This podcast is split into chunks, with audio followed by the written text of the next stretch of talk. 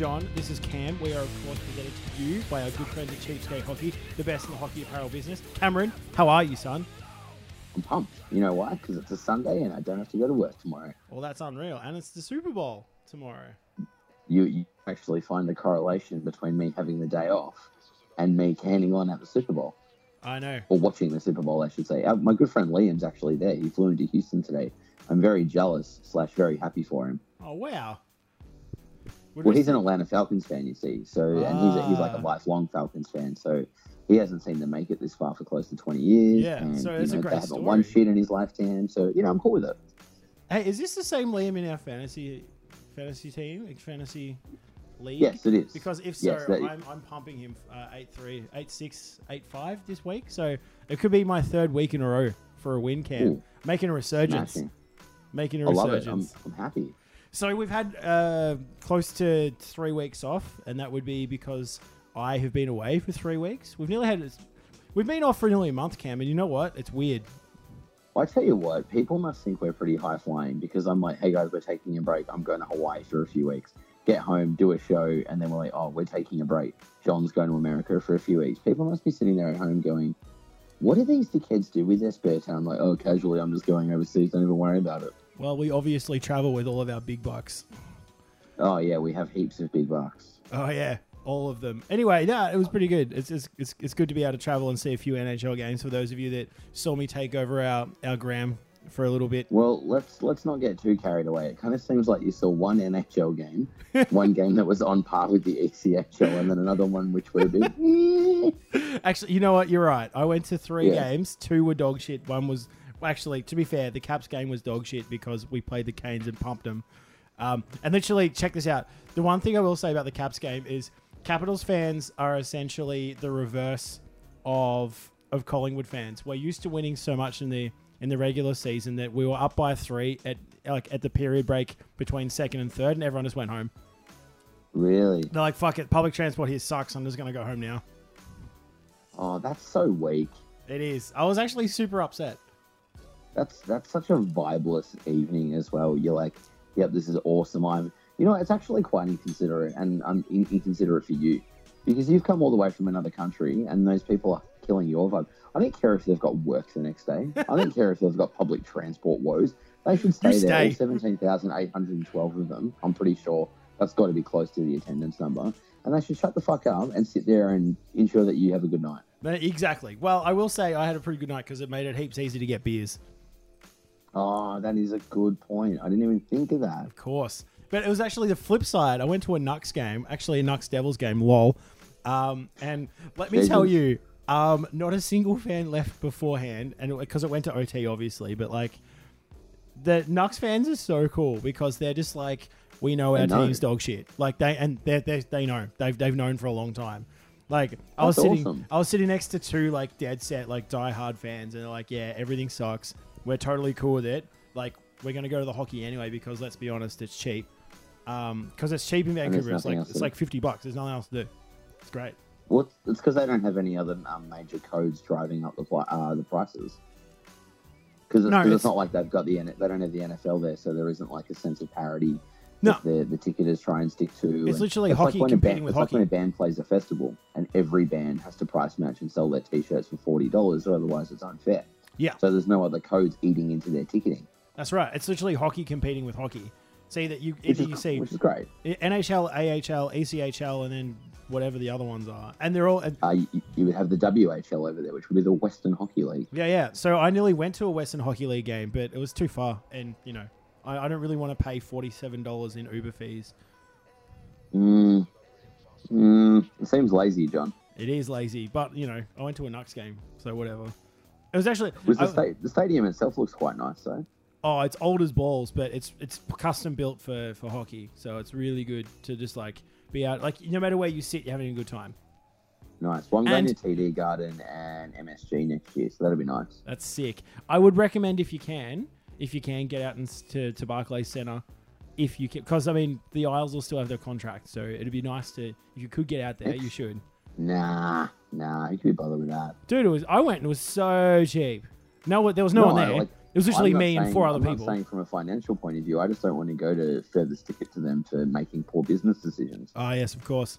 Well, I saw a Philly Isles game, and there was, I honest, honest to God, there was more Philly fans than there were Isles fans. It was almost a Philly That's home sick. game.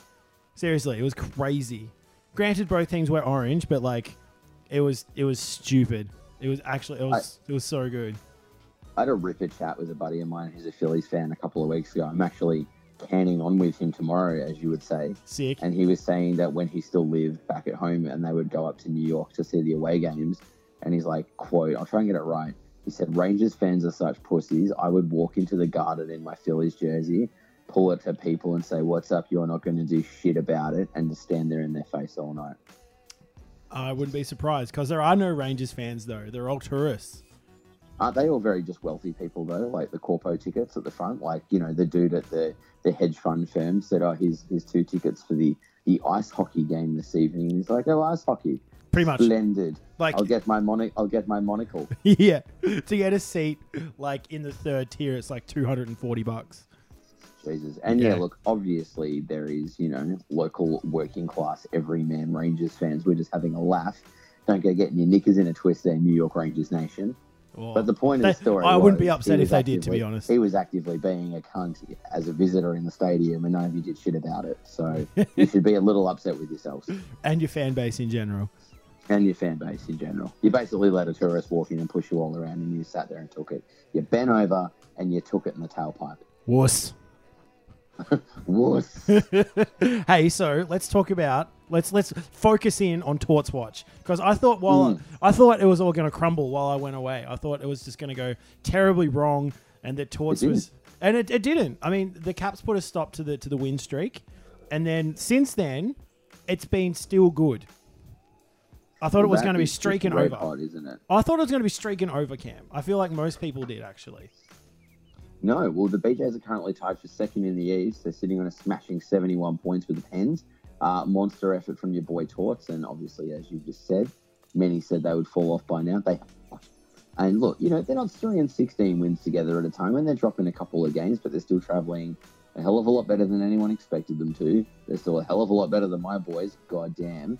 Mhm. Um, and the only disappointing thing that hasn't happened for them lately is that Torts didn't get to flip everyone off at All Star Weekend because he stayed home to care for his son's ailing dog while he's away doing his military duties. Oh, well, A plus Torts, A plus Family Man. And I mean, whilst it's upsetting for us because, you know, we, we thrive on Torts being a dickhead. Uh, Where did you just go? Did you just drop out? I did for a bit, but now I'm okay. Are you all right? Are you sure? Yeah, yeah. You dropped out too. Okay, cool. Oh, how very strange. Sorry out there, listeners. Yeah, look, I'm all about that. We don't edit dad, this shit, by the way. top shelf coach, dog lover. And there's there's pretty much nothing he can't do. I did have one amendment though. You know how we've talked about him doing a table flip for his Jack Adams speech. Mhm. Do you think he can headbutt anybody from the Calgary Flames organization? Like, eh, could he or would he? Why? I know he could, Well, yeah. but would he? I just think that'd make such fantastic meme fodder. Oh, I don't know. I feel like we've already got the best meme of the year, which I messaged you earlier this week. So I, it, it would be hard to top Mike Yeo being upset. Um, so Oh my god, it's great. so Tort's headbutting someone. Oh, you know what? I reckon Tort's headbutting a brick wall, and the brick wall shattering would be a plus. Do you reckon there's some really clever heckler from another team, right? Who's going to sit there? Like, let, let's say he's got the coin to sit there behind the glass, and the Blues are in town, and Mike Yeo's in front of him, and he sits there all night just going, Yo, Mike Yeo. that would get really fucking annoying after a couple of hours, wouldn't it? Oh my god, I could see some fat Philly fan just screaming at him all night. That would that would be good for me. That'd be good for Yo, me. Yo, Mike, Mike Yeo, your mother's a terrible cook. Yeah. Oh my god. Because I've met Philly fans, and they are, let me just say, not uh, not of the uh, high highbrow highbrow comedy is not exactly their uh, forte. Oh, hear that, listeners? Jon, the Washington Capitals fan who lives in one of who lives in Melbourne, the bowels of Melbourne's western suburbs, talking ill on the glorious Philadelphia Flyers fan base. Guys, just so we know, so you don't lynch me, I, Cameron, think you're all right. It's Jon Yeah, is yeah. the pompous douche. yes, I think you're all right. Right, It's get on Jo- board. Jon is Jon is the pompous douche canoe. Get on board. You know it's true. I'm All not. right, we're I'm not sorry, some quick fans. and not so shit hits. Of which there are many. Two to three weeks worse because that would be a fucking nightmare, and we would be here all night. We're just and gonna quite do the frankly, I've got no time for that because I'd like to watch the rest of Interstellar this evening That's if true. I could. and more importantly, we're just gonna do the top ten. Oh, how good's Interstellar though? Is that the? Is that? uh, Oh yes, that came out mid McConaissance, didn't it?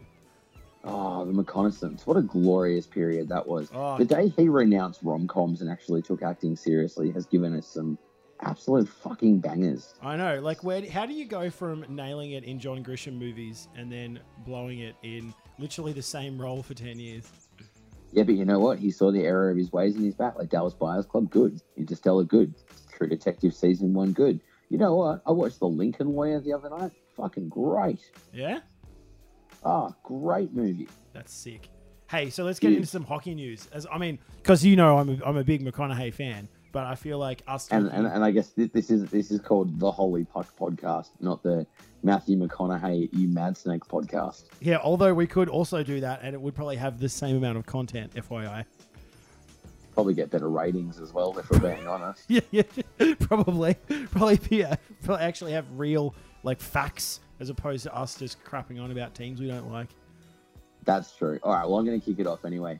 Uh, the non-playoff bound New Jersey Devils traded Vern Fiddler today. Uh, the feisty forward's heading back to Nashville. For those of you who've been hockey fans for a while, you know he actually started out there in 2002. Uh, the return for him is a fourth rounder in this year's entry draft, so that seems pretty good for both teams. Devils have conceded they're not making the playoffs, and the Preds get a little bit of grit on their third and fourth line. Cam, here's a fun fact, so you're gonna have fun with it. Um, I like fun facts. I know you do. Who did they make way for to make this trade happen? Oh, I actually don't know. Mike. Mike Ribeiro was placed on ra- onto waivers this morning.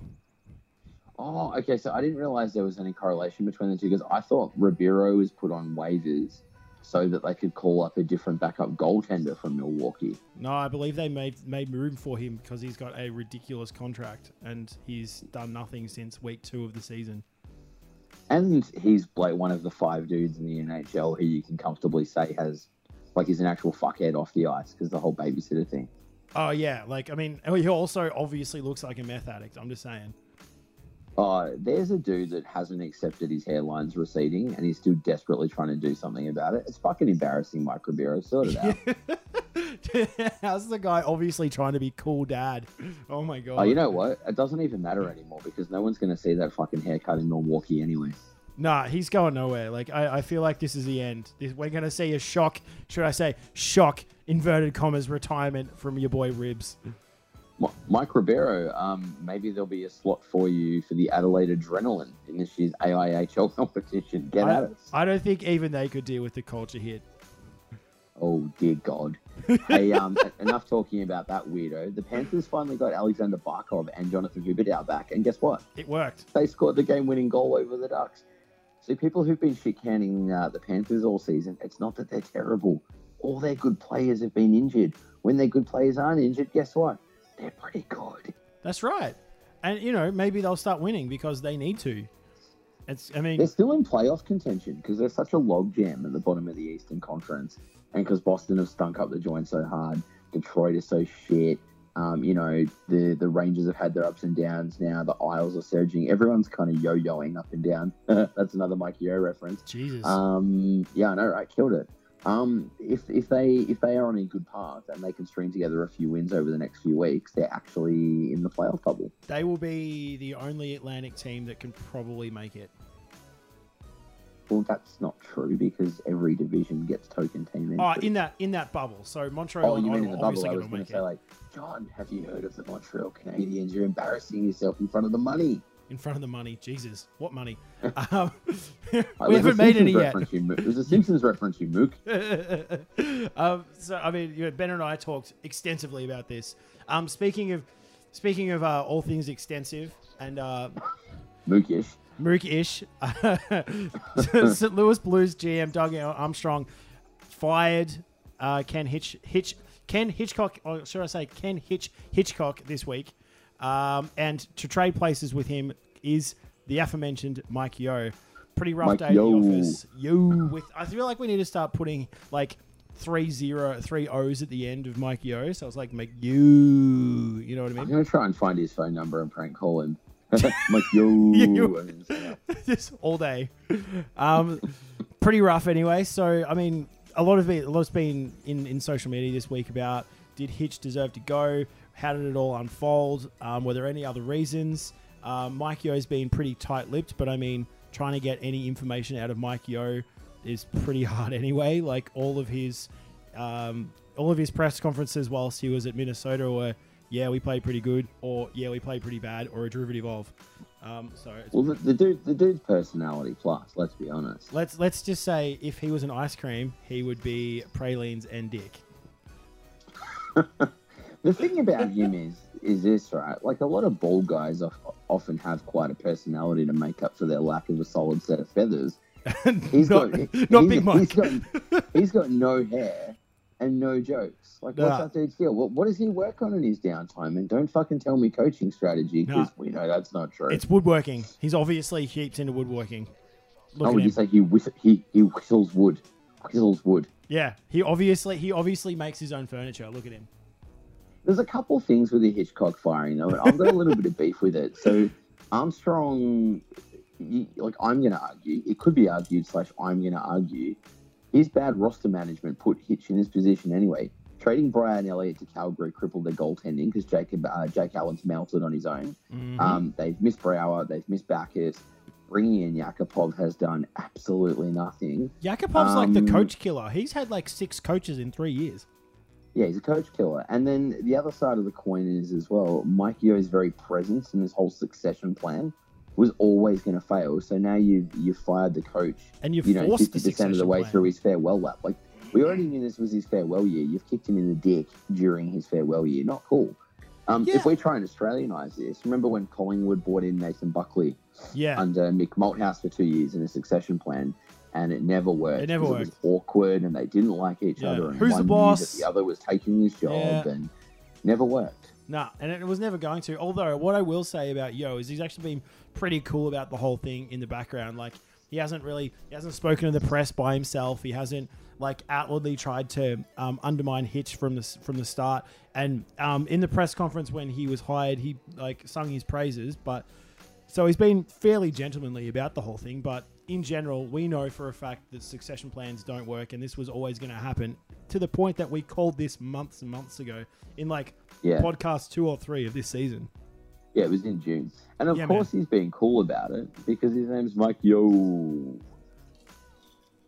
How can you not be cool with a name like that, Cam? Either way, it's all cooked, and let's be honest, it, they're a long, fairly long way off. They're probably going to fall out of playoff contention, and we're going to laugh our way to the bank Yeah, it's time to give the Bruins Kevin Shattenkirk and let us move on with our sorry lives. Um, because it's been on the cards for like two years. Peter Budai is leading the NHL in shutouts with seven to his name. Who's that? why this is Sorry, important, uh, Jon? uh, who's that? Who, who's who's leading the NHL in shutouts? Oh, sorry, sorry. You want okay? To give you guys some context, if you guys are new listeners, his name is pronounced Peter Budai. However, you, you read it as it's written, it would be Peter Budaj. Budaj. In the same way that Patrick Roy, you dickheads, should be pronounced Patrick Roy, Roy. because the French language does not stipulate that R O Y has an inflection like no, that. he just You made it can all up. fuck off. It just, it's like people who have their names incorrectly spelt, but then like force Oh, you to say it in a different way. It's like it's not Shaniqua, it's Shanane. Come on. Oh, it's like someone who's, you know, their name's like spelled Tony, and they go, oh, no, no, it's like Tononi. You're Yeah, like, well, no, why don't you fucking spell it that way, you idiot? Yeah, yeah. Why don't you like apply for a name change, you fuckhead? So with the Budaj situation, that brings into question what are LA going to do? Um, because the, he's there, he's only getting paid six hundred thousand dollars for this season. Um, Quick, Oh, he's obviously good. he's got he's got better numbers than Quick. Um, what do they do? Obviously, they put Well, Quick look, in, but it means they've got to scratch love, the head a people little love bit. jewelry though, Jon, and Quick gave them two cups. That's not going to be. Would you say that's not going to be quickly forgotten? Uh, I would say fuck. that LA would be they would be remiss to forget that and trade his ass um, for Yeah, for a so I don't, I don't good think season. it's going to change anything with Quick, but it does, for the first time in a little while, give them a viable, um, you know, one-two tandem and a backup, which is obviously very helpful in the playoffs. And if they do get desperate, because we know the Kings are, you know, they're very big on making trade deadline acquisitions for a playoff run. They potentially do have something nice to dangle for a forward or a little more help on defense, whatever that may be. Yeah, exactly. I mean, this is a dude who's been in the NHL for like 10 or 12 years now. Like, this is his best season by far. Like, Well, and- here's one. Here's one for you. The Boston Bruins definitely need backup goaltending, and they potentially have a surplus of youngsters down the middle. Why don't you trade Ryan Spooner for Peter Budai? yeah, it all, it all fits, man. There you go, guys. Just did your job for you. Send your commissions to One Legend Street, Legend, Victoria. Care of Cham. Care of suck me off. Yeah, yeah. Um, the Isles are giving Thomas Greiss to a three-year deal, which signals their intention to make him their number one in Brooklyn or Hartford or, Or wherever the fuck they go. But good we'll on them. Talk about later. I yeah, true, but I like Greiss and I've liked him for a few years, so this makes sense. They should have done this probably last season. Greiss could definitely spearhead a marketing campaign for that team. Greiss is nice. That would be huge. That would be, and he's like got probably the most vanilla face going around. Like he just he just looks like he doesn't look like anything. You know what I mean? He doesn't look like you know how like, like Ovi obviously looks like a dead shit hockey player. So does Malkin. Like he doesn't really look like anything. So he could be like he looks like he should be selling cars or something. You know what I mean? He's kind of like they got the Jamie Benn look. You know, sans That beard. photo, that photo of Ovi with Snoop, by the way, Oh. was amazing. I know, right? It's like be more white. Can't do it. I know. Can't do it. You know, through through his head the whole time he was taking that photo, he's like, "What do I do with my hands?" Yeah. it's the salt shaker, man. It's all he's got. That's all he's I've got to say though, I've got to concede. I, I've had the same problem because I showed you that photo from when I met Naj, yeah, Mm-hmm. and the whole time he's like, "Yeah, let's take a photo," and I'm like, "What do I do with my hands? I'm so fucking white. This is terrible." You know what's fun about being white? Not knowing what to do with your hands. Uh, I know I managed to keep one of them in my jeans, and I'm like, all right, that's fifty percent of the problem solved. What do I do with the other one? And then, and then I kind then I kind of just looked at what he was doing, and I'm like, all right, if I Just- copy that just before they take the photo, no one will criticize me. Bang, done. See you later. Yeah. it's all about it's all about getting in and in and out. Lol. Um, Oh, speaking speaking of not white dudes, Jarome Iginla has has politely and publicly mentioned that he wants to play for a not shit team, aka the Colorado Avalanche. Um, and that would he Oh, would that, that was such a good interview, wasn't it? He's like, Oh. oh. look, it would be nice if I could maybe maybe look at playing for another team. That'd be cool. So what he wanted to say was, I'm tired of playing for these shit cunts. I've been playing for them for the last two years, and they've only been getting shitter. Can you please help me? Get me out of here. Get me out. Well, he needs a cup. So Pittsburgh, San Jose, Chicago, or Washington need to make room for him. Yeah, man. I don't think it would cost much. There's not that much. Like he's in the final year of his three-year deal. If you pro rata, his final season was five million dollars. If you pro rata it, then re- there wouldn't be much more than a couple of million dollars owing, surely. No, like if, if you're gonna pick him up, it'd be like eight hundred thousand. Yeah, Like it'd be nothing. sort him out. Sort him out, And contenders. Sort most him out. most teams have the ability to just drop someone for a you know you know maybe they drop a Tavares for a for a week or two to to you know, Mm. bring in the cash. This is true. Hey, um, we're not going to talk about the All Star Weekend too long because you know we were on we were on sabbatical and other people have done it for us. That's true. Um, but there's a couple a couple of really cool things that happened. Um, very few of which were actually on the ice. Cam, so you can have the first one because I know how much you've played Oh. this video. All right, so Chris Pronger checking Bieber into the boards, pinning him into the boards. That has resulted in one of the top five greatest photos of all time. Now, I'm not talking top five hockey photos No, you're time. talking top 5 I'm talking top five greatest photos of all time. yeah. And like this is going to be up there with you know the Jordan tongue out of the tongue out of his mouth doing the dunk from the free throw line. Also, Um, and the crying Jordan, and probably Froggy McFisty. I was going to say this this could be up there with the artwork from the first Rage Against the Machine record in terms of cultural relevance. People are going to look back on this moment for decades and go, "Wow, that really changed the game, didn't it?" It did. Wow. So, the, me- the, so meme, there's the meme game, the meme game. so not, there's- not an actual game. there's just the there's Chris game. Pronger checking Justin Bieber into the boards, and there's quintessential like Vietnam Vietnam War protest photography. Same Yeah, level. side by side. Same level. I, I completely Um, agree. And Pronger's laughter has made it that great. Almost as great as Snoop playing the explicit version of the next episode Almost. during the player intros, which means a huge number of fucks were broadcast live to television that day, meaning on this particular date, a great many fucks were given. Indeed. Suck it, Bettman. Indeed. Can you imagine how upset he would have been? Oh, he would have been sitting there with his little rodent-like features, just going like, "Someone feed me cheese to take my mind off it." Like, why is Fuck. he doing that? We told him not to. Such a whiny little prick. I know. Hey, um, and then on top of that, the NHL announced its 100 greatest players of all time list. The list is heavily favoured uh, by the pre-expansion Old Boys Club. There's far too many Habs on there for my liking, know, and they bit- didn't actually rank yawn. anyone because they wanted to avoid hurt feelings. So, if, you're you want an actual legitimate list, list, you need to check out the 100 greatest players in NHL history and other stuff. An arbitrary collection of arbitrary lies by Greg Wyshynski, Dave Lozo, and Down Goes Brown.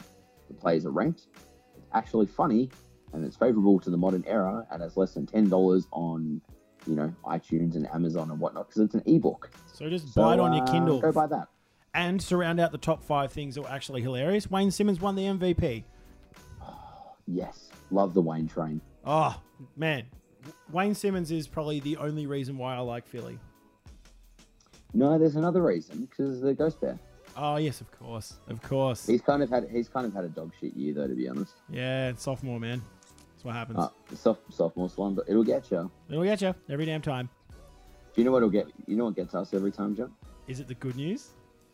Every time, every time we come across the news, I feel a little better about the world around us, I know, but this is particularly good news. I have to say. and it has nothing to do with Cuba Gooding Jr. showing up at a fucking celebrity hockey event again. I know. However, also mad. But this time, it's a little bit. It's, it's a little bit political, but at the same time, it's also just hits you right in the feels.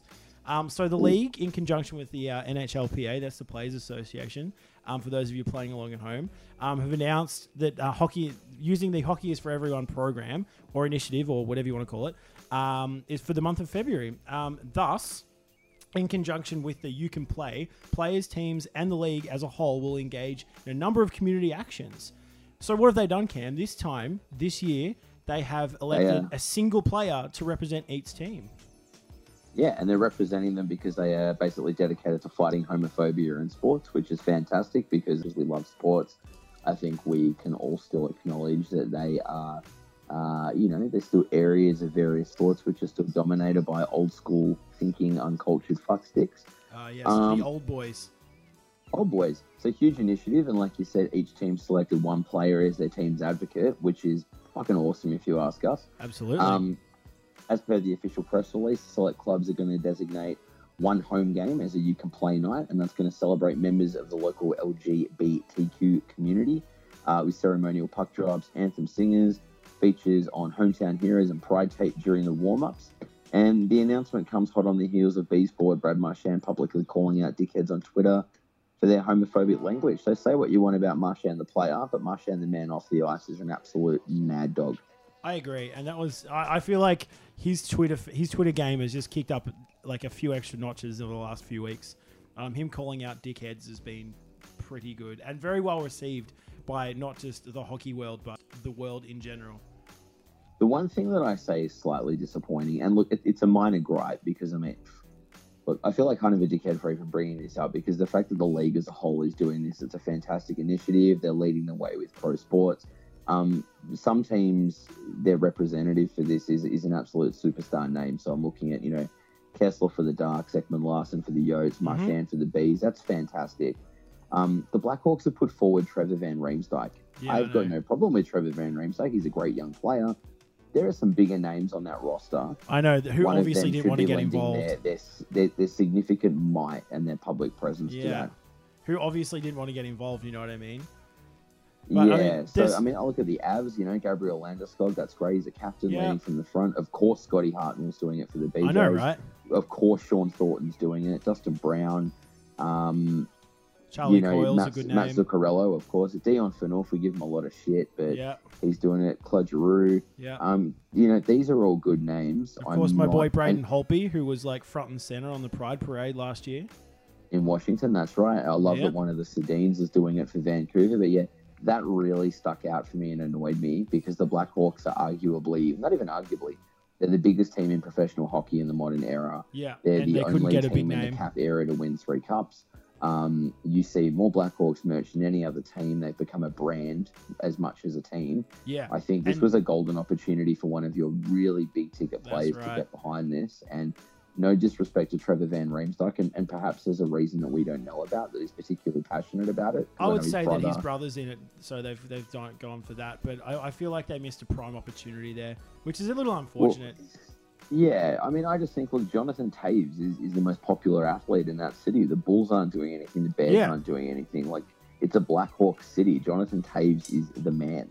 Um, Duncan Keith, Patrick Kane, Corey Crawford. These yeah, are these are all big these aren't just hockey names. These are household names. especially in the would've liked to have Chicago area. Like, sort it out. I know it's silly. Like it, they they really could have dug a little deeper there, and because I mean the NHL can, um, I guess, tap the shoulder of certain players when they need to, but they obviously chose not to in this case. Yeah, I will say as well. I was initially annoyed when I saw Andrew Shaw's name on there for the Habs. Yeah, Um, we all know he, he had a he had a homophobic outburst last year, and we all know how that went down. But not great. um, somebody I know made a good point when we were discussing it, and they said, you know, nothing speaks, no, nothing speaks more to rehabilitation and education than someone who's publicly fucked up, um, being put into the limelight, saying, "Yep, I fucked up. I've learned, and now I'm going to try and teach you." So, you know, fair play. I'll retract my statement, and um, I hope he does a good job of it. Yeah, yeah. Let's let's let, we can only hope Cam, because I mean he usually makes everything look so hard, like being a hockey player. Yeah, I mean, good decision making is not really something you'd equate with Andrew Shaw. So, Uh, no, very far from the list. In fact, all right, well, we got serious for a minute. Let's get into the baseless bullshit banner because everybody who listens to this show, all four and a half of you, know that's not true. We're secretly kind of a little bit popular. we are. Um, But we also people who listen to this show also know that we love talking about impending contracts and we love talking about trade deadline. We love talking about uh, coming up to the playoff season because the playoff picture is looking very clear. Or particularly, mm. particularly in the you know, in, there's there's probably only one or two slots that are available at this time. So that also that always brings into question what are the contenders going to do? Who are they going to mm. move? Who are they going to pick up? Cam, this could be one of our favorite times of year. it could be, but I'm gonna we're gonna pump the brakes a little bit because in the next couple of weeks we'll get a little closer. Trades are going to go a little more bunter. We'll have time before they happen to hypothesize. We will have time afterwards to review. What I want to talk about now is because you know you were away, so my my hockey time was spent just generally trawling information. I want to go through and list one player per team whose contract now, looking at it based on you know certain factors. It could be performance, it could be roster over whatever. You might look at it and go, "Oh, Mm. did we maybe make a mistake on that contract? Yeah. And if so, how is that going to affect our ability to get other players to help us in the future?" Yeah, well, I mean, So there's this, quite a this few. entire segment is dedicated to us being negative pricks and one by one picking through the teams, going, "Ah, you fucked it." Ah, yeah, well, the, it." the good thing about that is it's really easy to to see on each team who's blowing it and who and where the GM have just they've they've made a really bad decision. So it's great for us. It's, I mean, Well, it's, look, it's probably going to be actually decent. fair because at the time the GM made a good decision, but we're being armchair quarterbacks, laughing at them two, three years down the road now, Cam, we're really good at being armchair GMs. and we're really good at criticizing other people for things that we would probably do as well.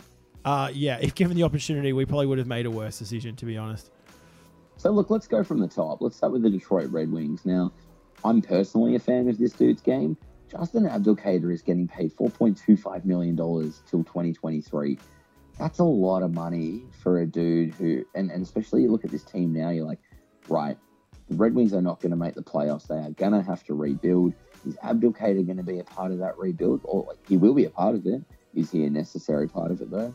I don't think Well, so. ha well, especially being contracted for another six years at four four point two, it's going to be they, they'll be very looking very closely at his contract. But I mean, how can you fire someone with hair like that? That is just phenomenal. What a rig on That that, is guy. incredible. Well, speaking of good hair, and by good hair I mean completely shitty hair, Yeah, Pittsburgh Penguins. yeah. Um, obviously, look, it's it's hard to critique the Penguins. They're flying. They're probably going to go back to back. Malkin's getting paid nine and a half mil till the end of 2023. He's an incredible player, and he deserves every every penny of that money. Yeah, man. So he's equal seventh on the top ten contracts. Like how he is is, that going to affect them over the next? he's getting paid the same they- as they- Eric Staal. Like they've got a young team. They've got a young team with a lot of young guys. they They do. could realistically, they could contend for another few years. Malkin's contract now, you're like, well, what else could we get for him? Case in point, the forever injured Chris Letang. Maybe Malkin could get you a younger version of Chris Letang, and then you would be right for a few more years. Exactly. Uh, I mean, they're, they're pretty loaded. I mean, this is going to, as we're going to talk about in the weeks to come, like, if the Penguins do go back to back, it would be very difficult for them to go three in a row because they'll lose a lot of their players based on the contracts that they've currently got. Yeah, I mean, like your, your Rusts and your Furies, all these young Jets who are like, you know, deservedly going to put their hand out and say, well, we've delivered. Um, and the GM's going to be like, know. well, we don't have any money left because we're spending 10 million on on Malkin, who's been injured for most of the year anyway. So soz about that. great position for them to be in as well. Like if you're a Connor Sheary, you were part of a cup team last year. You could realistically be part of a cup team this year. You win two cups very early in your career. You've done it on a cheap, affordable contract. You've been on a point streak this year, an absolute gun, and you've demonstrated leg speed that teams would kill for. You open yourself up as a free agent. Someone's Oh, probably going to come in. The bargaining power is ridiculous. Six or seven million dollars for eighteen months worth of good hockey. You've already got your cups. You don't need the fire. You don't need to keep busting your ass to win. You've got your cups. You're going to make your money. They, that, that's going to happen a lot. Yeah, man. Well, I mean, you look at Carl Hagelin, for instance. He, if they go back to back, he can basically name his price anywhere he goes. And so he should. Great head of hair. Phenomenal. Um, so the Ducks, obviously, the questionable contract there would be Getz at eight point two five Well, up until twenty twenty one. And you could argue it's both he and Perry where it's questionable now because, you know, they are getting older and things are starting to diminish. But I mean, Perry's still a, a reliable sniper. Um, Getzlaff, that's a lot of money to be chewing up when they've got so many defensemen on the books and other good youngsters coming through.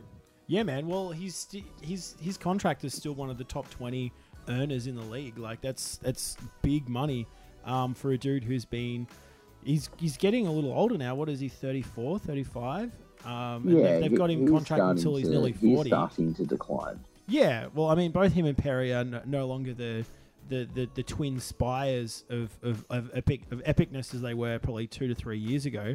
Um, so I mean, the age is catching up with him, man. It is what it is. Hey, what's bigger, Getzlaf's contract or his forehead? Ooh, I would say his forehead is definitely probably closer to a five head.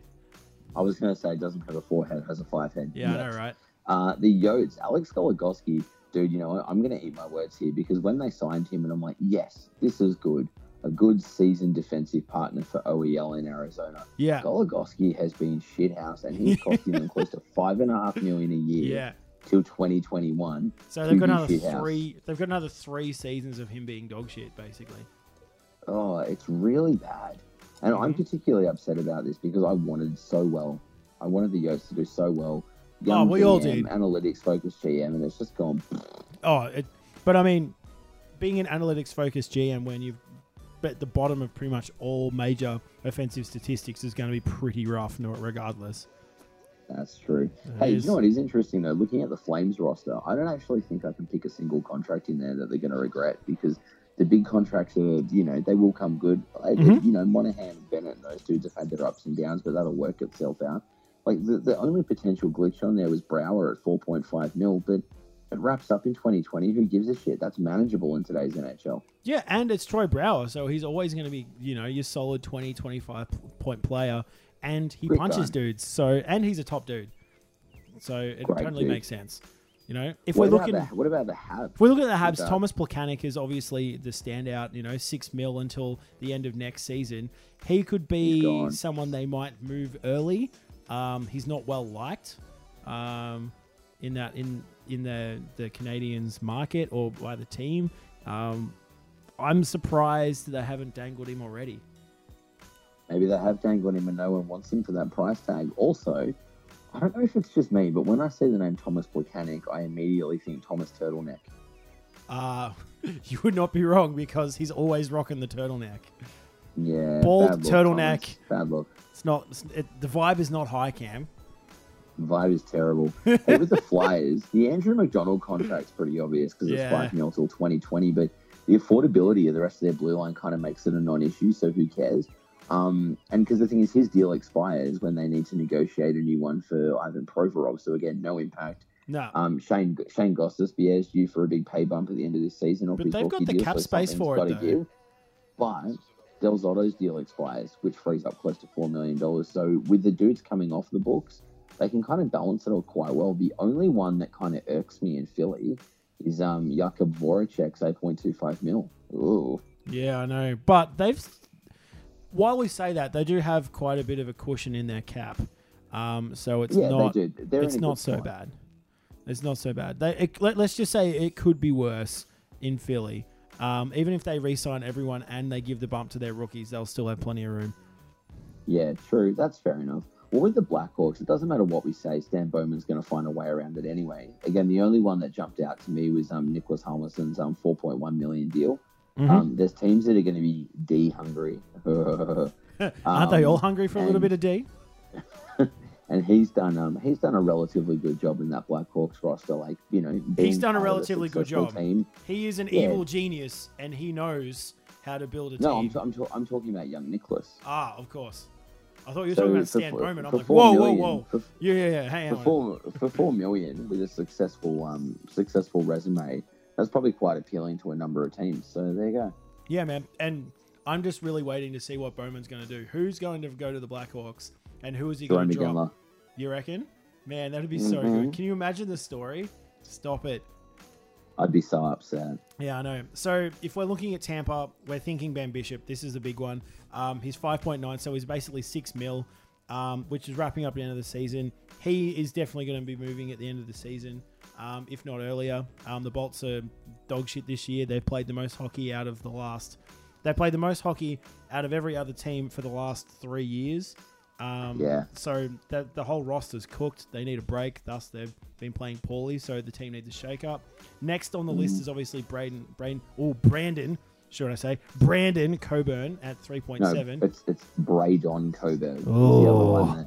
Uh, it's the other one that stands out to me. Three point seven mil could give him a little bit of a cushion to help out with some of uh, Stevie Yzerman's young guns. Yeah, well, with Big Ben moving on, um, their their cap space is pretty rough at the minute. They've got a lot of people who are locked in for a really long time. So Filppula, they've got um, Ryan Callahan who's locked in till 2021, but he's at six mil. Got lots of dudes who are all locked in. Um, it's going to be rough for them. Their defense is pretty much locked down tight until um, 2020. Um, Yeah. so it's I, they will they they're almost to the point where they must move Big Ben um, to save themselves some cash. This is the worst one in my opinion. The Vancouver Canucks, Oh. six mil for Loui Eriksson until 2023. like Is it even the with the worst, rebuilding or is it the doing best? on the fly, and even though they're doing better than expected, there's no way this deal's going to pan out. No. And his no trade clause doesn't kick until 2021. Oh. So they've Yeah, got to basically deal with him him. being shit for the next five years. But I mean, Mhm. v- Canucks fans are used to their team being shit, so it's all part of the course for them. Love it. Hey, with the Sharkies, they're in quite a good spot because Marleau's deal's done at the end of this season. That'll free up 6.66 mil. Um, I think the, the the idealists would like to think the Sharks would re-sign him, but I can't see them recommitting close to seven million dollars for an aging sniper. No, Um, I he's think that I think, he's they, going I think they will re-sign Thornton because he's a valuable playmaker. But the money you save on Marleau is going to be good enough to poach a free agent winger and give Vlasic the pay rise he needs at the end of the year. Absolutely. Um, plus, they've got a few other dudes who are becoming um, restricted agents, free agents at the end of the year, so they'll have a fair bit of room, um, particularly in their bottom bottom six. So they can always pick up a few dudes or bring in some guys from the AHL. So you know their core doesn't break up so much, um, so it's not so bad. But the, I mean, the downside for the Sharks is literally they've got um, Couture, they've got Big Pav, and they've got um, uh, Joel Ward basically up until the end of the 2020 season. So, um, and Thomas Hertl as well. So they've locked their core down, but they're all getting paid six, six mil, four mil, three mil. Um, so it's it's they've got a lot of dudes on long contracts. So if any of them gets injured Mm. for a period of time or they start sucking, then it's going to be rough. This is true. You know who I want to talk about though, Jon? Your boys, the Ah, Washington Capitals. You know who needs to go? It's Ah. Brooks Orpik. Man, I've been saying that since the start. He wasn't he wasn't the contract I wanted, but we had to do a we, I, for some reason um, we had to pick up uh, Orpik and Niskanen at the same time. Niskanen's been a revelation, and he's so good. Um, it's been it's been great having him there. But Orpik in and out of the lineup doesn't really provide us much other than a little bit of leadership. Um, he's getting paid like seven mil. Um, so it's just it's a little ridiculous. He needs to and make his a tra- move. his trade clauses can be modified. There's Yeah. 22 teams he'll accept the trade to. So pick up the phone, son. Yeah, I know. He needs he needs to he needs to get on his bike.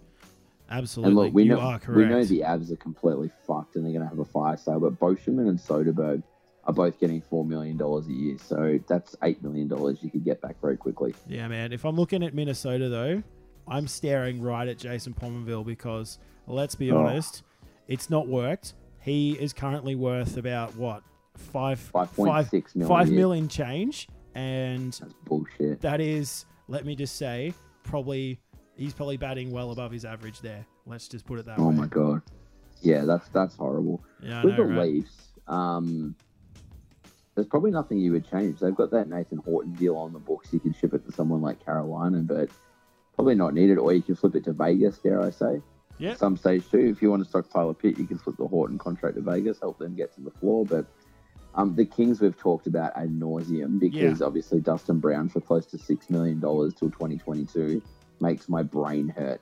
Dude, we've Eight teams he'll accept the trade to. Fucking Just get rid of him. out. Dude, we have been. They've got a fair bit of cash left over though. They've still got like around two mil in their in their bucket, but they've locked down all of their key players until most of them until 2021. So Yeah, but that's not good because a lot of their key players are underperforming, dude. and they're well, Jeff Carter's the only one who's killing it. Kopitar is their highest played player. He's at 10 mil, and he's like not killing it right now. He's had a real funky season. Yeah, I know. and Um, Dusty, so- like, oh my god, it's time to go. Yeah. Uh, so Lewis Blues are actually all right because everyone knows that Shattenkirk's on the move, so there isn't really a monster that needs to go. Um, the Islanders is one that's interesting. Like, this is going to sound brutal because it's the first year of his deal. Andrew Ladd's getting 5.5 mil till 2023. I'm sorry. Surely the Islanders are already looking at this going, oh my god, we fucked it. Yeah, surely they're thinking this probably maybe it, maybe it's a time for a meeting. Everyone sits down and they go, "Look, we're sorry, Andrew. It's not working for you. It's not working for us. Just call anyone you want, and we'll make it happen." You know what I mean? How are people? How are people still paying Matt Moulson? That's upsetting. Five Yeah. mil till 2019. I know. He's willing to cop a trade to 12 teams. Do something about it, Buffalo. I know. You've got a young move. core that's growing and working together. Matt Moulson doesn't need to be a part of that. It's time to go. And they have probably the most amount of money left over. They've got two mil left over, so they can pick up anyone and keep him. They could bench him and pick someone up in the meantime. Yeah. Look, we all know that with Dallas, one of those goalies has to go because they're spending more than $10 million on their combined shit tandem of Lehtonen and Niemi. Um, Oh. And they need to do that quickly because Tyler Seguin's current deal wraps up in 2019. His best mate, Jamie Benn's getting nine and a half mil. You best believe He's getting Tyler's pay getting rise. paid at least nine and a half. Yeah. Um, look for Big Ben to be to be landing here. I reckon. Um, they have they they well, they have to be making a play for Big Ben. Like you cannot you cannot be close as close to they are, and they're, they're within a they're they're within smell a sniffing distance of a playoff spot. They're only three points off an actual spot. They must be thinking, "Fuck! If we can pick up Big Ben, it's probably a good point. It's a good move." They would be on the phone with Tampa Bay. I'm not saying that they're going to pick him up, but they'd be in the running for sure. You know what? I'm going to disagree with you and say they need to abandon ship because this season's fucked and Big Ben isn't the answer for them. Oh, absolutely, absolutely. But I think they'll any any GM with their salt would be at least asking the question how much they can get him for. Mm. Yeah, no, fair enough. We'll just have to agree to disagree on that. Very rare, Cam. Very rare. Hey, with the BJs, I reckon Dubinsky's the one that they'd be looking at. 5.85 mil until 2021. What's the bigger hindrance? Dubinsky at 5.5, sorry, 5.85, or Foligno on 5.5? Keep in mind that both Zach Werenski and Ryan Murray are going to be due for big paydays in 2020. Yeah, so you've got to clear it now. So you've got the money. They have to they have to clear it by the end of next season in order to be able to re-sign. Otherwise, it's bye bye, and then the team's fucked again. Yeah. Now the Rangers don't really have any problems because again, if Shattenkirk's on the move, we know New York's an option and Nash can be in play.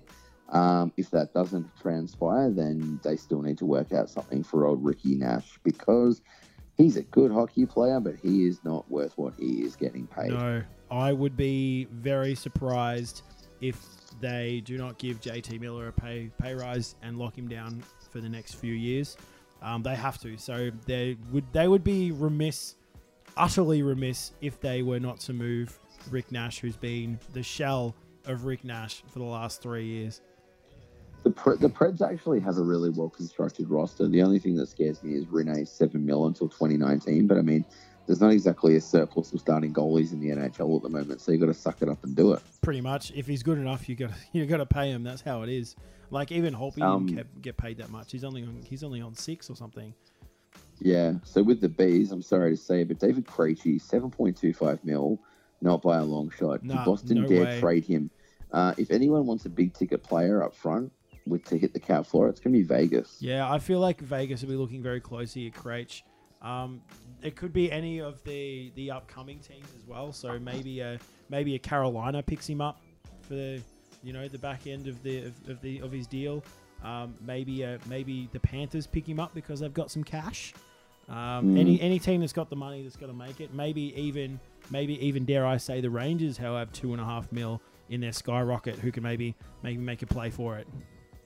True. Hey, you know what's a really interesting one? The Oilers, because they're paying Yeah. Luke six mil a year till 2023. Yeah, the They've got, experiment cheap, hasn't they've worked. got cheaper, more productive versions of him in Maroon and Kassian. Kassian. Yeah, they may as well just bench him. Like it's just not even worth it. I mean, look, he's playing well, but I mean, that they're they're so indebted to him for so much money over the next six or seven years, and they've unearthed these two cheap options. They must be fucking kicking themselves. Yeah, Like this segment isn't about players who aren't necessarily playing okay, but it's players it's who aren't worth GMs their looking price at a deal, going like, "Oh god damn it, we did have an option B." Yeah, yeah. Ah, who knew Zach Kassian was going to be the behemoth that he is?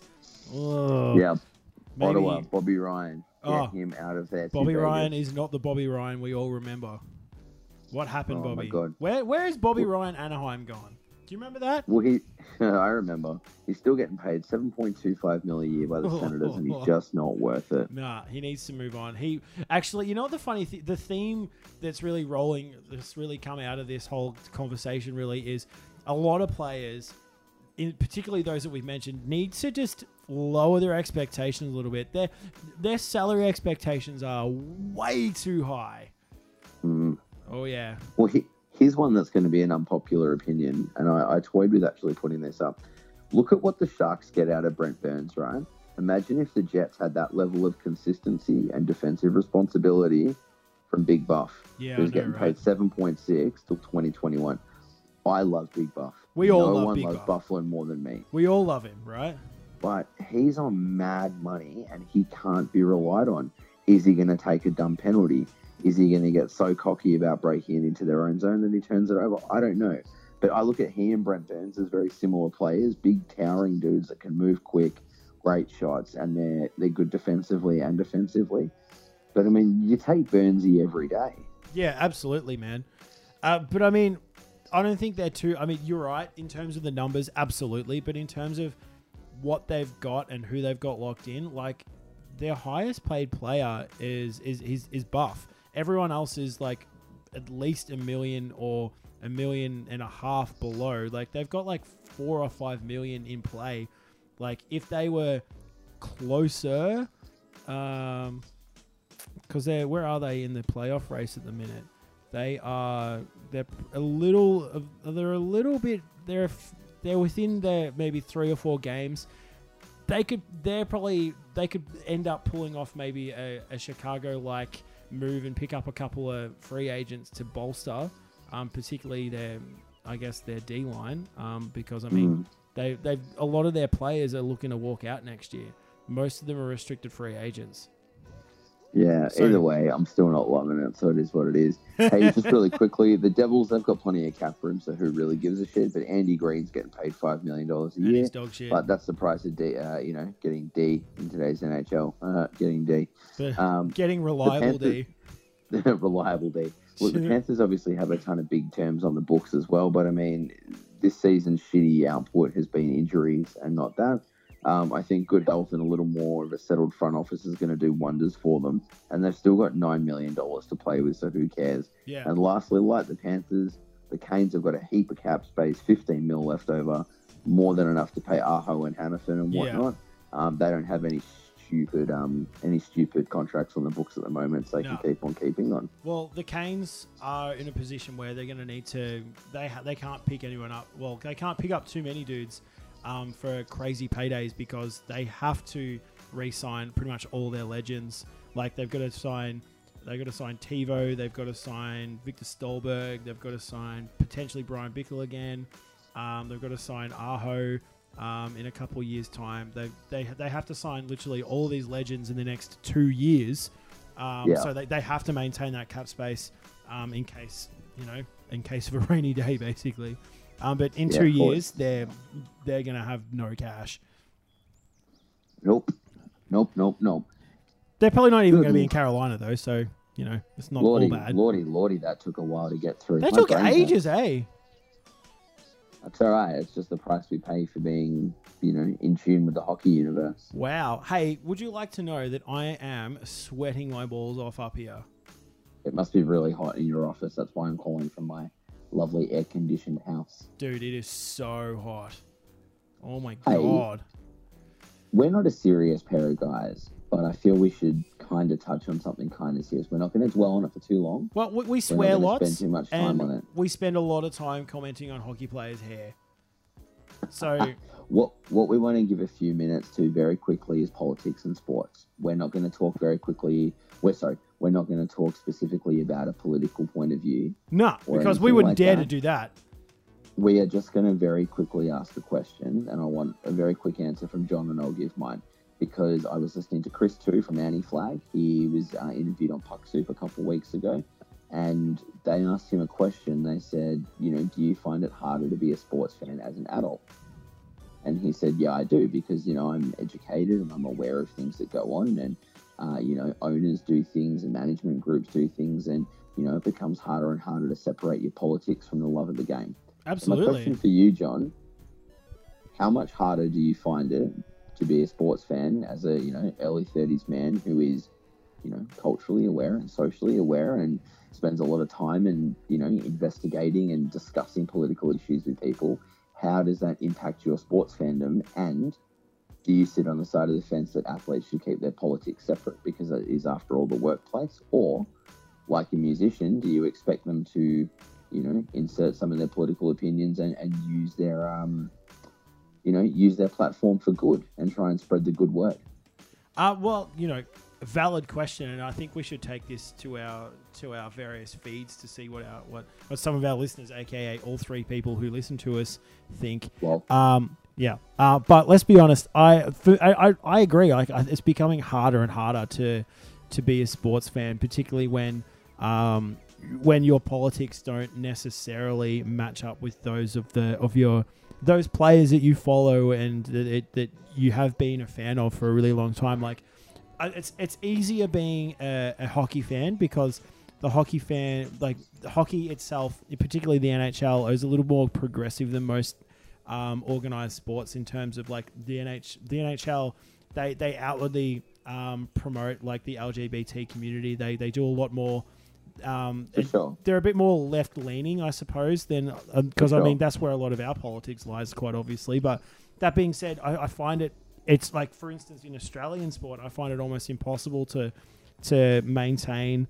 Um, I guess being a fan because it just doesn't match. Like I, I, I- I find that my politics doesn't line up with those of my peers, particularly um, when you go to a footy game or um, any other popular Australian sports, because it's hard. Like because it's surrounded in the, the racism, the the sexism, the the homophobic attitudes, and it's just like, well, that my politics doesn't match. So it's really hard. That's the main reason why I quit the AFL because it didn't didn't fit. Like I I, I couldn't let my politics um, stand by. Like I, it was just too hard. But in terms of what do I care? Like what, what's my point of view in terms of athletes? Like I mean, I I'm on the fence here. Like this one is where I can be swayed either way.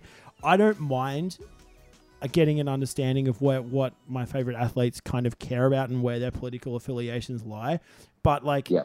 I kind I I kind of feel like that their main job is and their their main focus should be on being a good sports person and also being a good all round person. Where their politics lie Mm. is is less important for me unless it's like something extreme like you know fucking um, someone speaking out about something that I don't agree with, then I, you know, I might need to rethink it or what my position is. But that being said, I kind of feel like, in general, like it for players, it's it's less of an issue for me as opposed to the the sport as a whole.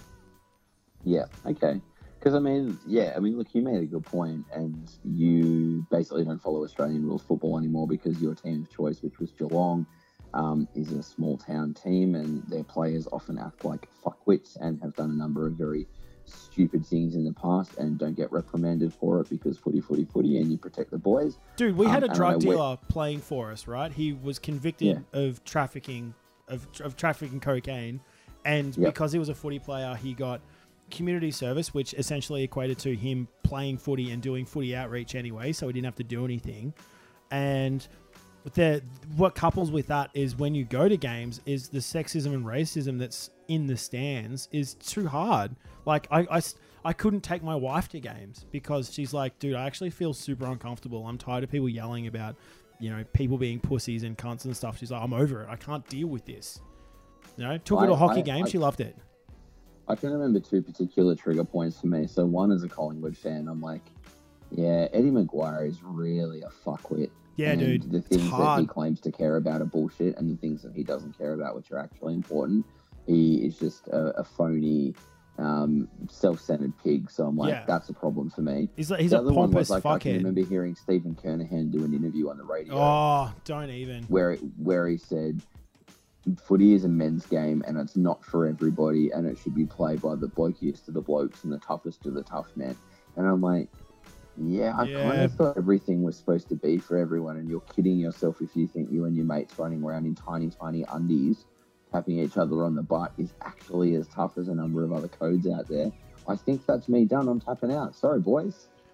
Yeah, I that I agree that those that point was just it was too much. Like the, the blokies of the blokes, the toughest of the tough. And again, that's that's again why for those of you listening and playing along at home, that is why we're such big hockey fans is because we don't have that trouble.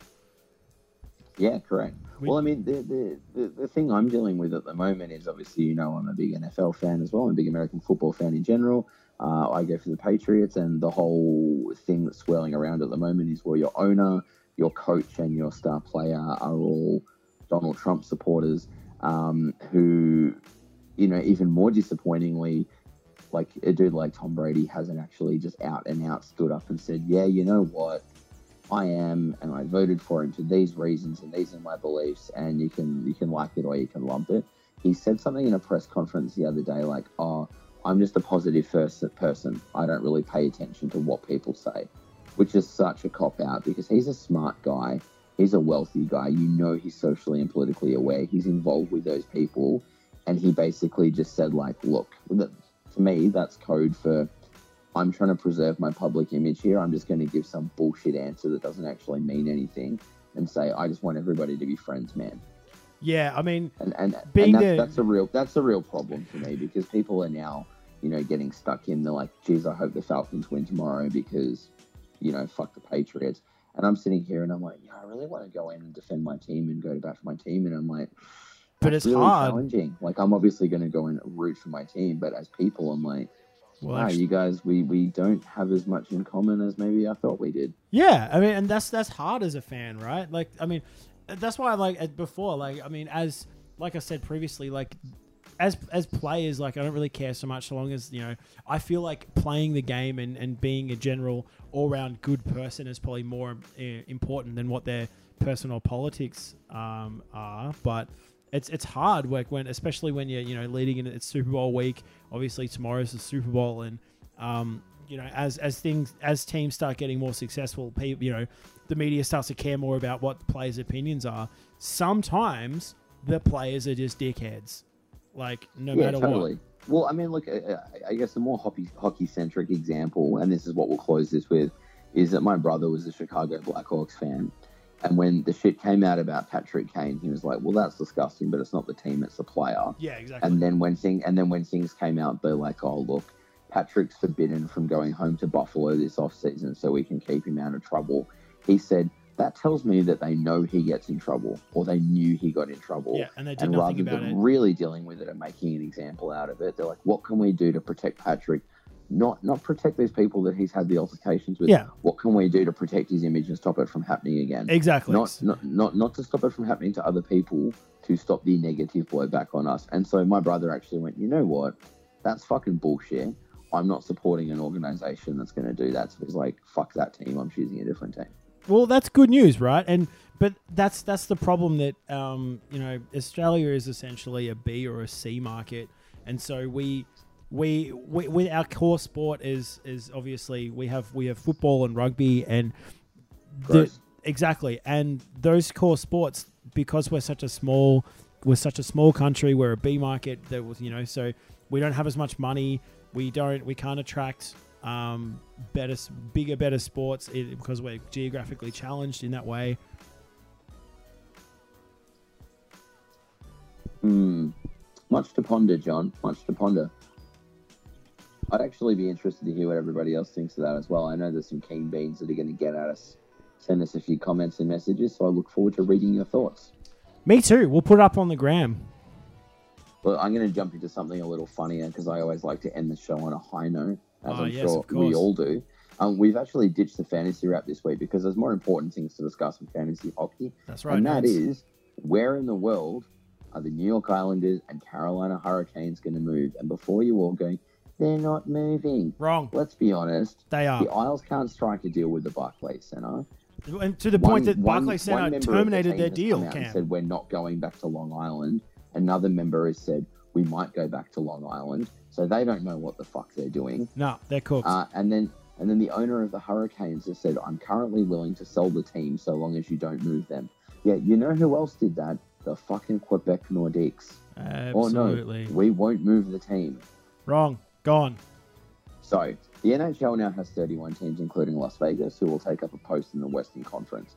For balance to be restored, you need a 32nd overall team to join the West, yeah which and will they'll need, need that within two years club, which is hopefully going to be Seattle Yes. So and they'll need to have that within two years. So you can't have within two years. you can't you can't have an imbalance for too long because the the players won't, won't the people won't deal with there being a buy. It's just something that they're not used to. So um, Correct. They'll it'll, it'll that'll change the way it is, and you can't have an uneven an uneven number in terms of Correct. the teams you've got. It's just unmanageable for a period of time. So it'll Correct. be two years so max. If, so, if, so if we've got a brand new West Coast team coming in, that means we have two East Coast teams who are going to need relocating. which they have is to the do. Isles and the Canes. Where are they going to go, Jon? Let's talk. Well, we talked at nauseum about this at, earlier in the week. So, Cam, for those of you who aren't us, uh, Cam called me earlier this week and he's like, "Right, where are we going? Let's name some dog shit places in in the east where we think teams are going to go." So, okay, so we can tick off Hartford from the list because they've come out early this week and the mayor said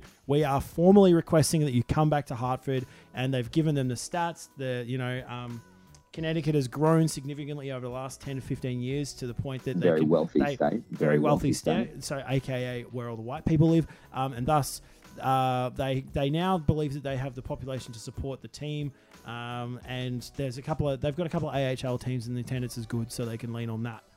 The other because te- they've got because they've got the Hartford Wolfpack. They do. One. Do you call them the Hartford Islanders and adopt those colours? Do you call them the Hartford Islanders and change the Islanders blue, orange, and white to green, blue, and white, or do you call them the Hartford Whalers again?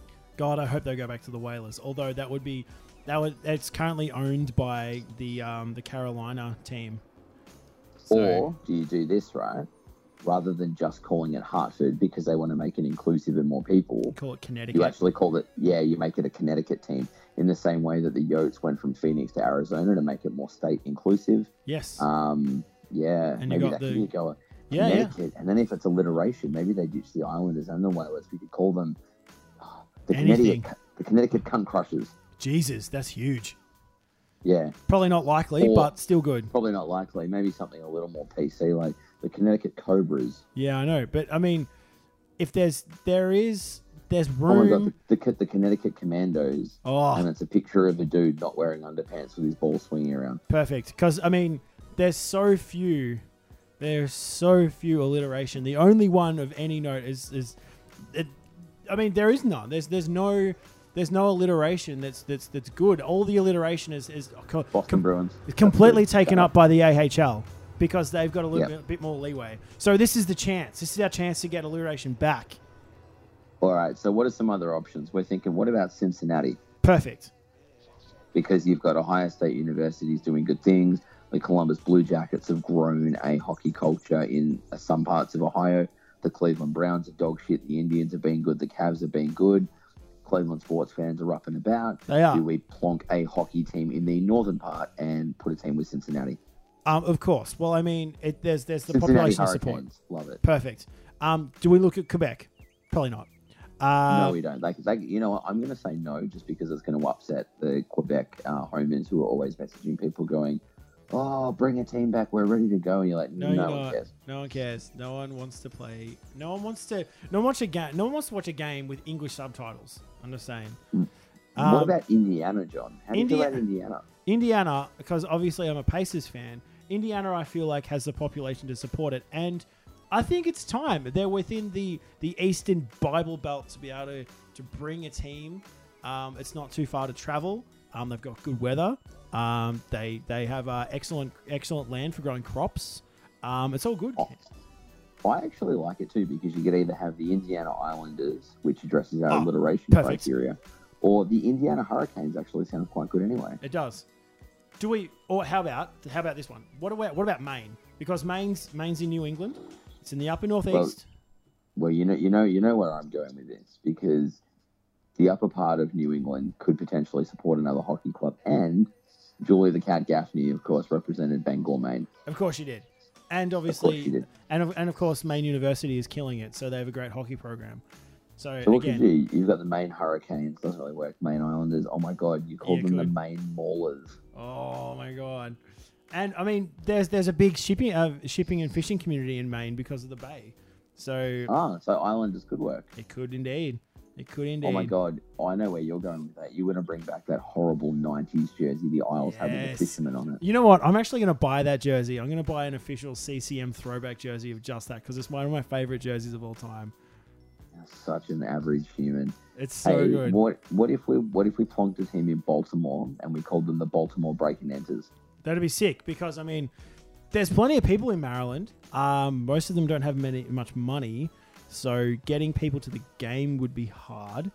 Um, and I don't think there's many ice. There's not many like rinks in Baltimore that would actually fulfill the right size. But I mean, it's still a good idea because you know there's perfect alliteration opportunities there. Correct. And look, my final option for either of these teams to move to. What about Kentucky? Of course. How, why did, where did you come up with this? Um, because I really want to call a team the Kentucky Fried Chickens. That's perfect. In fact, Yeah. I, you know what? Can If you, a team, can you can you imagine a jersey covered like a fried chicken all over? you know what? If a team started in Kentucky, and a pro team, and they had a reference to chicken, I would almost defect. Oh, you know what? I would be- think about it be because because you know I'm a fan of KFC Cam. yeah, I know you are. Yeah, you are. Hey, um, but yeah, tweet at us and hit us up on the ground. We'd love to hear your thoughts. Like, I for one would love to see Hartford get a team back. I've got a Whalers shirt. I'm a huge Hartford fan. Hartford the Whale. I'm a Morats fan. That works for me. It does. So if one, if if one could go to Hartford, and then if I had to like honestly roll with another one, I would love to see Indiana or Maine get a team. I actually think the Indiana Hurricanes has a real ring to it. Yeah, I think so too. And they do get hurricanes in Indiana.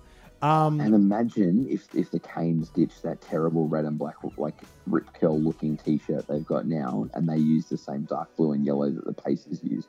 Oh, that would be the dark blue and yellow is such a good combo. But that being said, my current favorite jersey, besides all the Caps jerseys, including the camo one that I bought while I was overseas, um, Very mad. thank you, um, is the is the Canes old school Aztec one, which they wear occasionally and have done a few times this year. Um, so it would be, it would be, it would, it, it would be. So let me just say, most people really, really hate it, but I would say that it would probably, it would be a sad day for me because one of my favorite jerseys is going. But if they move to Indiana, it would be hard for me to hate it. Yeah, fair call. Fair call. Yeah. All right. So it's time All for the awards, Cam. Well, yeah, it's been a long show, Close it out with some more. Dude, it's been a long. I'm tired. dude. I'm tired. I'm, dude, I'm so sweaty. I'm gonna have to have another shower. Let's close it out with some awards. Let's give it the Jumbo Joe Jumbo Legend of the Week award. And you know Who? who's getting it this week, Jon? It's Jumbo Joe. It's Jumbo Joe. Jumbo Joe winning the Jumbo Joe Legend of the Week. So it's like Jumbo Joe squared. It's like almost Jumboception. Jumpception. Wow. Jumpception. Joeception. Wow. It's too much Joe. It's too much Joe for one segment. Seppo. Basically, he gave a shirtless, give zero fucks interview to discuss his buddy Patrick Marleau's 500th goal of the season. Yeah. Uh, sorry, of his career. Yeah, which couldn't monumental. Be more vintage Thornton. And the big man got snubbed from the league's 100 best players list, which was a joke. He took it all in stride. Side note, it was good to see Brent Burns get up there and during his All Star interview, basically just pump up Thornton's tires.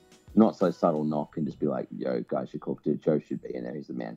And for those of you playing at home, not a single Sharks member got their dick out, Lots of people were disappointed. including you. In fact, mostly you. Only me. So we got the Johnny Boychuk Bone Cruncher of the Week award, and it actually happened today. It did. it Um, was so uh, Adam McQuaid. In, in Quaid finally took down Matt Martin. Martin Matt. Yeah, yeah. It was a it was a great fight. It was a lengthy bout. They were they're well matched combatants, and Yeah. he leveled Matt with an absolute pipe bomb at the end, which dropped him and blooded his sweater. One thing worth noting though, apparently Mike Babcock's cracked the shits about this, saying, "Well, Martin doesn't wear a visor, McQuaid does." This is bullshit. I'm like, well, I don't know what you want me to say. Like, McQuaid's obligated to wear a visor because of the league's rules. yeah, So well, it's just either a thing. everybody wears them or nobody wears them. Plus, Matt Martin's punched on with dudes with visors before and fucked them up. Maybe it just means McQuaid's a better fighter. Martin Yeah, often Matt Martin's punched on with a lot of dudes this didn't go, year. didn't go his way this time. Yeah, well, I mean, you win some, you lose some, right? And we, we have some news, Cam, for the final. Our, the final segment uh, every week is usually uh, it is usually the Steve Ott, Steve Ott Dog Act of the Week, and since we have uh, obviously everyone at home has been watching the Road to Winter Classic, um, which is this year the Road to the Outdoor Classics series put on by EPIX. Hopefully, you've all been watching it and thinking to yourself, "Wow, actually, Steve Ott's a bit of a legend. He's a family man. He understands his role. He pumps up his team, even though he knows they're all dog shit. Um, he's played on successful teams. He's played on bad teams. He knows.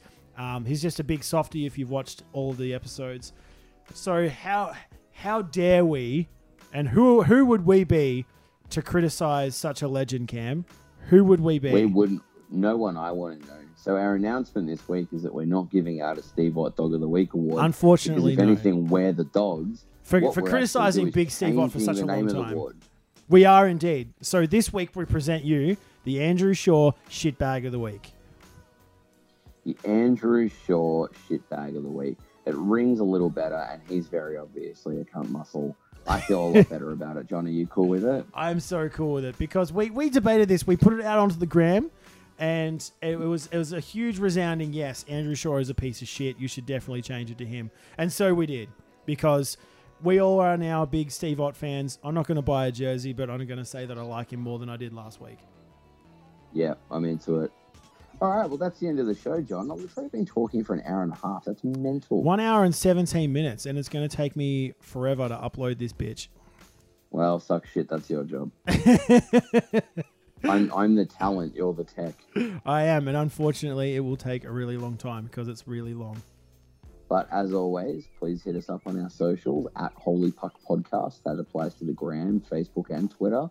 Uh, this show will be going up very shortly, and make sure you keep sending us abuse on the internet in whatever format you choose. Yeah, we like it when you engage and you tell us that we're wrong because we're very rarely wrong, and so we, we like to, you know, prove other people wrong on the internet because if if it wasn't for the internet, we'd just be proving each other wrong, and that we'd get tired very very quickly. That is correct. Jon, it's been a pleasure. I will talk to you soon. Cam, always a pleasure. Good night, son. Bye. Bye, friends.